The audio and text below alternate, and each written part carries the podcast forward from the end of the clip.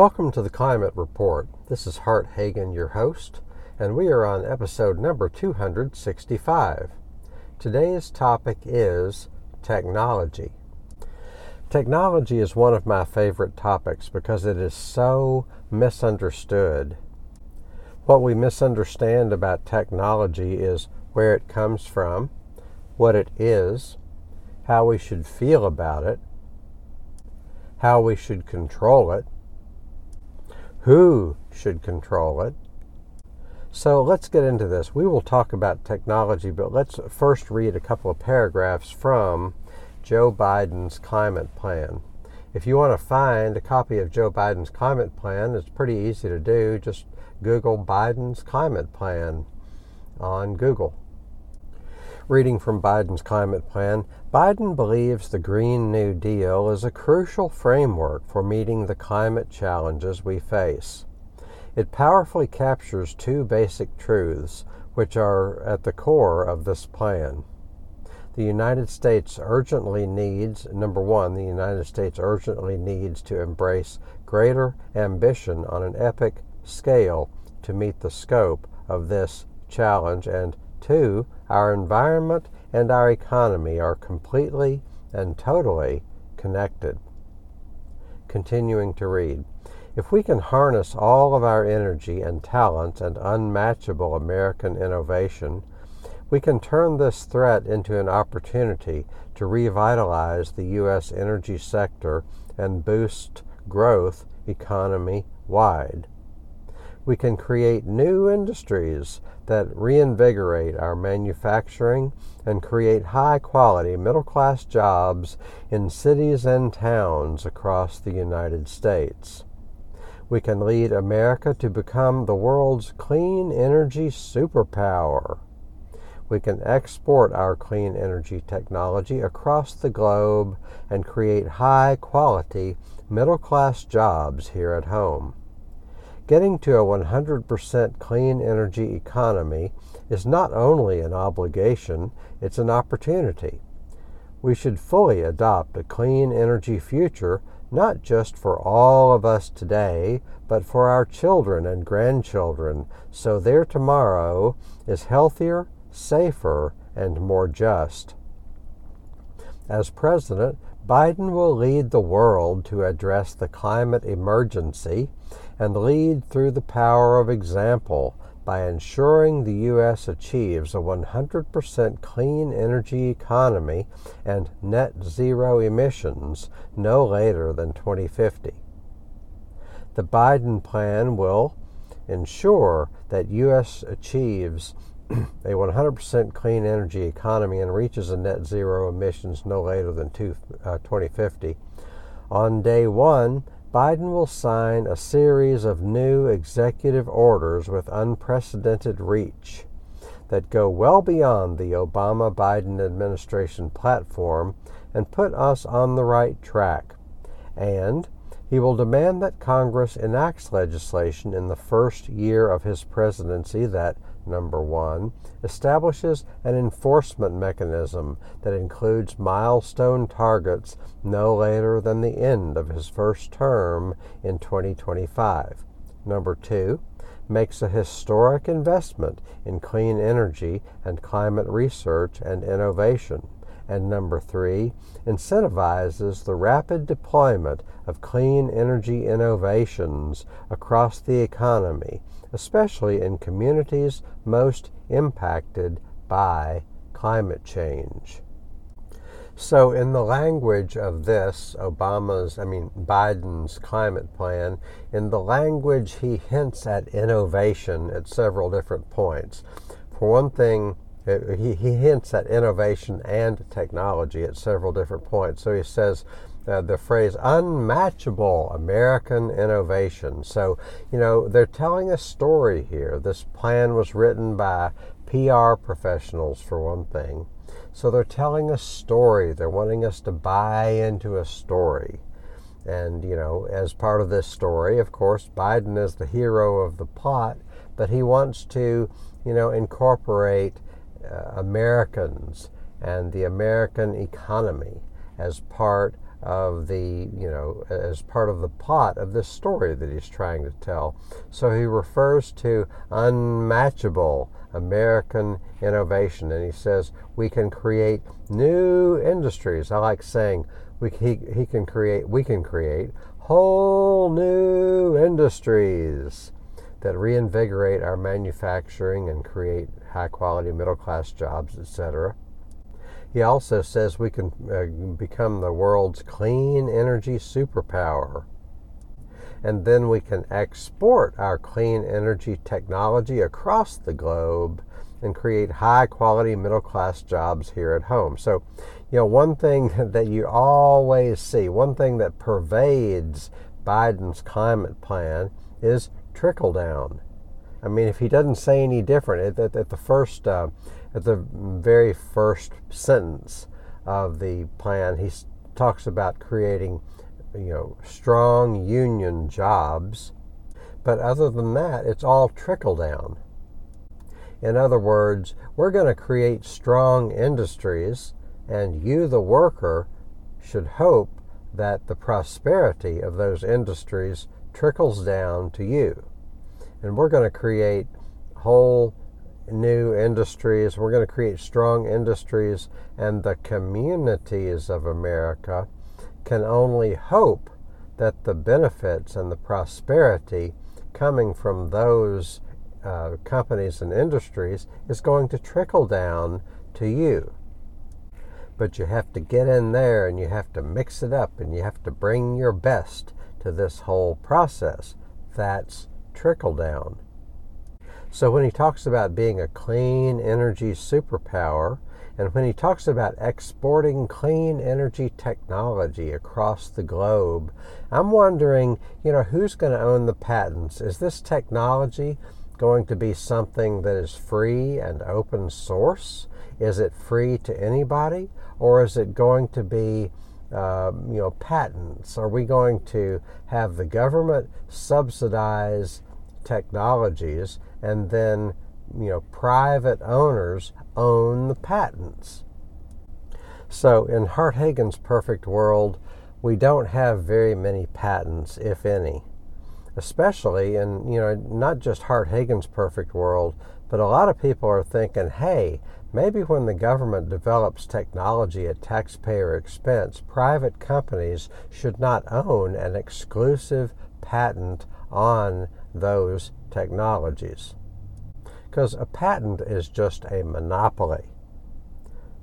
So I've been talking about patents and how patents are bad, but let me give you an alternative scenario. Let me give you a scenario that could be and should be, but rarely is.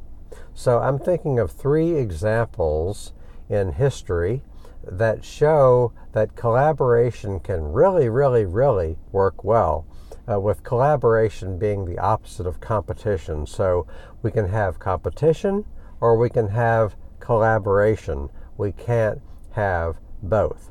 So here are three examples uh, that um, of where collaboration worked really, really well. So the first example is Wikipedia, and yeah, Wikipedia has some problems, but it basically, you know, is a good example of how collaboration can work. So, you know, with, with Wikipedia, you, eh, the, the, the quality of the product is comparable to, say, the Encyclopedia Britannica, where, you know, the Encyclopedia Britannica is uh, proprietary. Uh, Wikipedia is not, it, Wikipedia is collaborative. So, you know, it results in a collaborative process. People are basically contributing their time. Another example of a collaborative process where people contribute their time and it ended up with a good result is the uh, is the Human Genome Project. So, you know, across the the globe, people started to collaborate on hey, what is the human genome made of? In other words, all the genes within the human body, all the genes within each cell of our DNA, what's really there? We know that there's this sequence, uh, this four letter alphabet of DNA, but how, does it, how is it spelled out? What is really there? So the Human Genome product uh, project is something that it was a collaborative project. It took place, you know, it, it ended up with good results. They ended up with a complete sequencing of the human genome in a time frame that was much quicker than anyone expected. And it's because people were contributing their time and collaborating. And it, you know, so it was like a free and open source system. The third example of collaboration in a free and open source environment uh, where something worked out really well and turned out really well is the Linux operating system. So, an operating system is the underlying software of a computer. So, you know, if you have your iPhone, the iOS is the operating system for your iPhone. And if you have a, a PC, then Windows is the operating system of your iPhone. Another example of an operating system is Linux. And there are a number of computers in the world that run on Linux. And Linux is an operating system that was developed in a collaborative process, and, it, and the results were good. And uh, so, what we're saying is that not everything has to be done by way of a competitive process. It's a huge, large, gigantic myth today that competition somehow, you know, produces the best results. So we have a, you know, we have a competitive society, we have a competitive economic system, and the myth is that competition produces the best results. But we know that sometimes competition produces good results, and sometimes collaboration produces good results. So, how is this relevant to our discussion? It's relevant to our discussion because we have lots and lots and lots and lots of patents today. And the people who own the patents, or should I say, the class of people who own the patents, want us to think that patents are always good. They want us to think that competition is always good. They want us to think that when a company owns the exclusive rights to produce and sell a product, then that is good. That's good for everybody. They want us to think that the patent is good for everybody. They want us to think that the competitive process is good for everybody. And that's where much of our technology comes from, or, or rather, you know, much of our technology operates within the environment of this myth of the uh, this myth that says competition is great, and uh, the you know the idea that competition is great and that monopolies are great. It ha- it helps to serve the people that own the patents. So this episode is about technology. So what does any of this have to do with technology? The what this has to do with technology is that we have some huge, large gigantic choices to make, and the huge, large, gigantic choices we have to make relate to the idea of should technology be patented or should technology not be patented? In other words, should Apple have the right to exclusively use uh, Apple's technology? And should Google have the right to u- exclusively use Google's technology? And Hart Hagen's answer to that question is in most cases no, for two reasons. For one thing, you know, Apple did not invent the computer, they only profit from the computer. And Apple did not invent the operating, you know, to some extent, private enterprise, you know, tweaks these things but it is government that does the basic science. It is government that, that does the basic research. So, government, i.e., the taxpayer, does research for decades upon decades, and then we have something called the microchip. We have something called electronics technology. You know, every component of your iPhone was developed at taxpayer expense, and then these private companies then get the right to sell it and profit from it. It's not fair to the taxpayer, for one thing.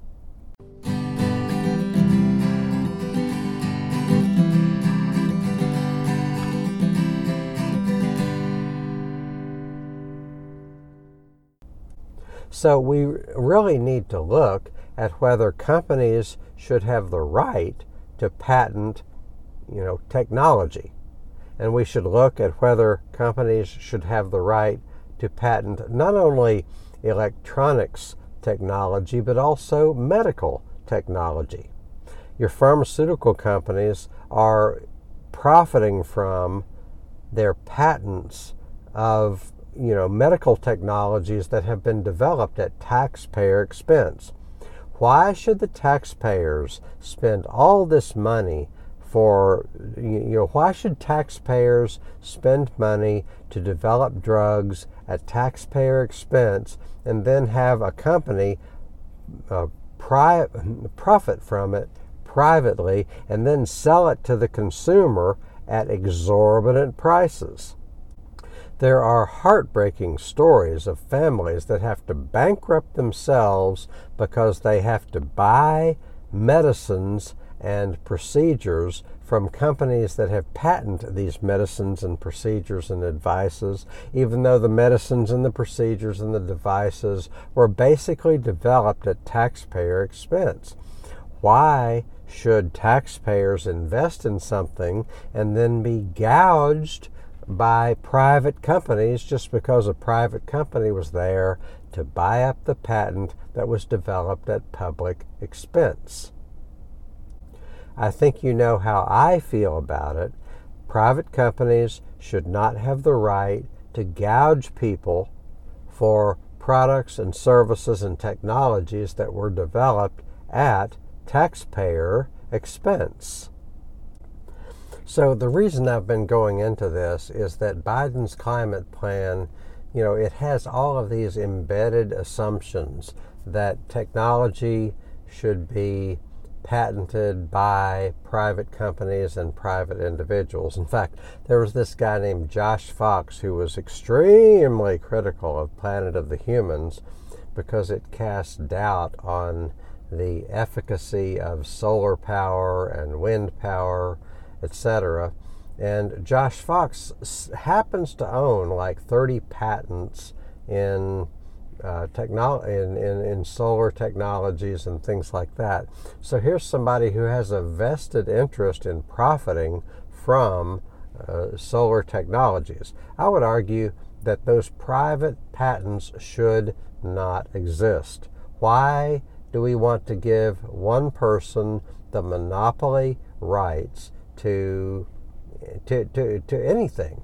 why should you know the idea is that monopolies help innovation et cetera et cetera yada yada yada make me puke this is the story we've been told since we were knee high to a grasshopper that you know patents are good for innovation because it encourages the individual to invest in innovation et cetera et cetera et cetera you know there may have been a time when that was true but we live in different times now, and I question whether it was ever true that you should have a patent in, you know, that that having an exclusive patent, i.e., monopoly power, monopoly control, exclusivity in a certain technology, I question whether that was ever good for innovation, and yet that's all we've ever heard. So that type of ethic, that type of philosophy just pervades the Biden climate plan. You know, trickle down and the desirability of patents and the need for the government to incentivize certain industries, and hopefully that will trickle down to individuals and families and communities. And all the while, we're supposed to worship at the altar of technology. So, this episode is supposed to be about technology. Let's get into technology and, and, make a few comments about it. So, Biden's climate plan says we should incentivize the rapid deployment of clean energy innovations across the economy, especially in communities most impacted by climate change. So, my question is what are these clean energy innovations? So they're trying to talk about new technologies such as solar, wind, electric grid, electric vehicles. You know, all of these things, you know, solar power, photovoltaic power, generally speaking, is not a new thing, but it's possible to patent certain variations on the theme of solar power. But what's the problem with certain people patenting solar power? Well, for one thing, it's capitalism, which, you know, all capitalism is not bad. Small scale capitalism to me is not bad. Small farms, small businesses, small restaurants, nothing wrong with that. But it's the large scale capitalism which gets us in trouble because, for one thing, it's not even capitalism. You know, the more money you have, the less you're at risk. The more money you have, the more you're feeding at the government trough. The more money you have, the more you can bend the power of the state to your will so that it's not even capitalism, because capitalism is supposed to be where you put your capital at risk. But that doesn't happen when you have a whole lot of capital and you're basically feeding at the government trough and bending the power of the state to serve your needs, and interests. But when we talk about technology, you know, often we're talking about electronics technologies, and oh gosh, it makes me sick. Don't get me started on how electronics technologies are not always good all the time. Electronics technologies, the problem with electronics technologies is that there's lots of mining involved. You know, electronics involves metals, uh, and, and you know, metals include cobalt and coltan, and sometimes lithium, and sometimes copper, and sometimes uh, you know silicon. And these these are things that you know some of the things I've named are rare earth metals. So they some of them involve slave labor. Most of them involve some type of water pollution and air pollution, and they can be manufa- mine the mining and the, the processing of these minerals can take place in the most exploitative conditions. And, uh, you know, I, I, was saying a while ago that capitalism per se is not a problem, and that's true. Uh, you know, small scale capitalism is not a problem like big scale capitalism. And, but, but capitalism always involves exploitation. It always involves extracting as much as you can from labor and the environment, not to mention democratic institutions. So wherever you have uh, and one of the among the worst examples of this includes mining. When you're mining for metals, oh my gosh! When you're mining for metals, you're extracting from labor for, for one thing, a lot of places in the world have slave labor. And if it's not slave labor, it's low wage and it's disgusting. And, you know, environmentalists should hang their heads in shame that they allow so much slave labor to go on. Environmentalists should hang their heads in shame that they're promoting solar power and wind power and electric vehicles, and these things involve slave labor straight up.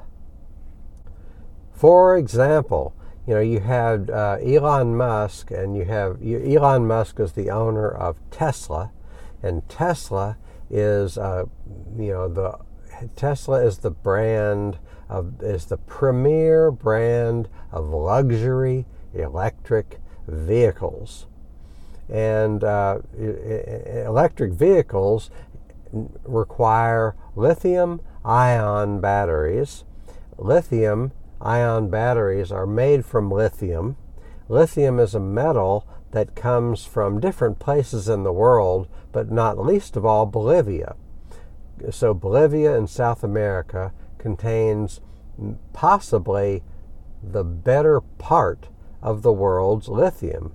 50% or more of the world's lithium is in Bolivia.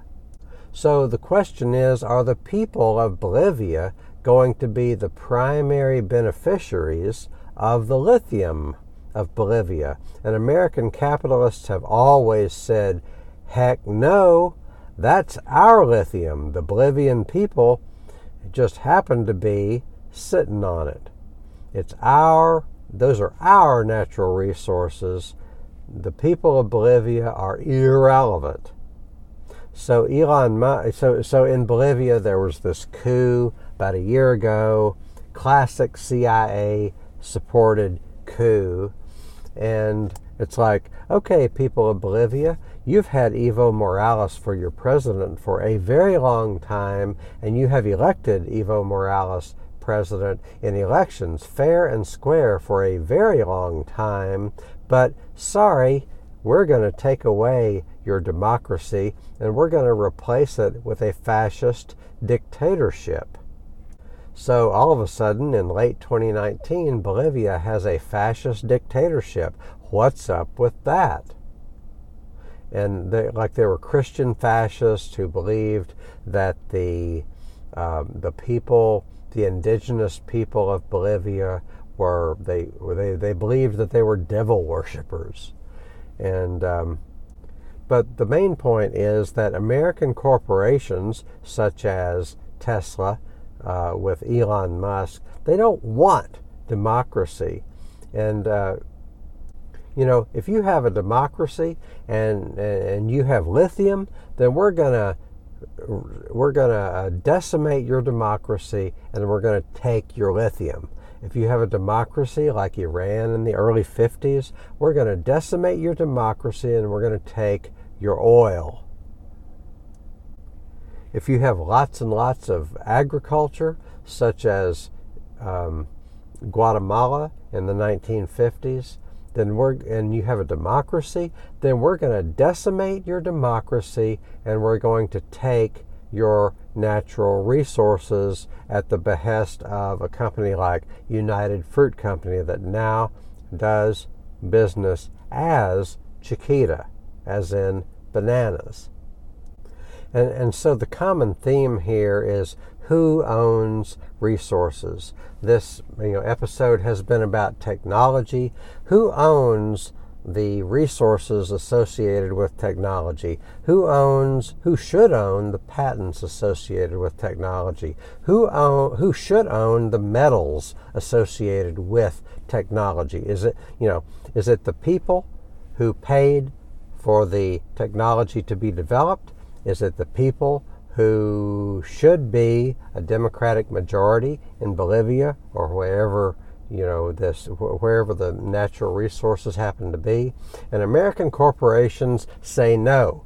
And the american government says no. And all of that ethic is pervading. It pervades biden's climate plan. That's all the time we have. Thank you for joining me. Hope you come back soon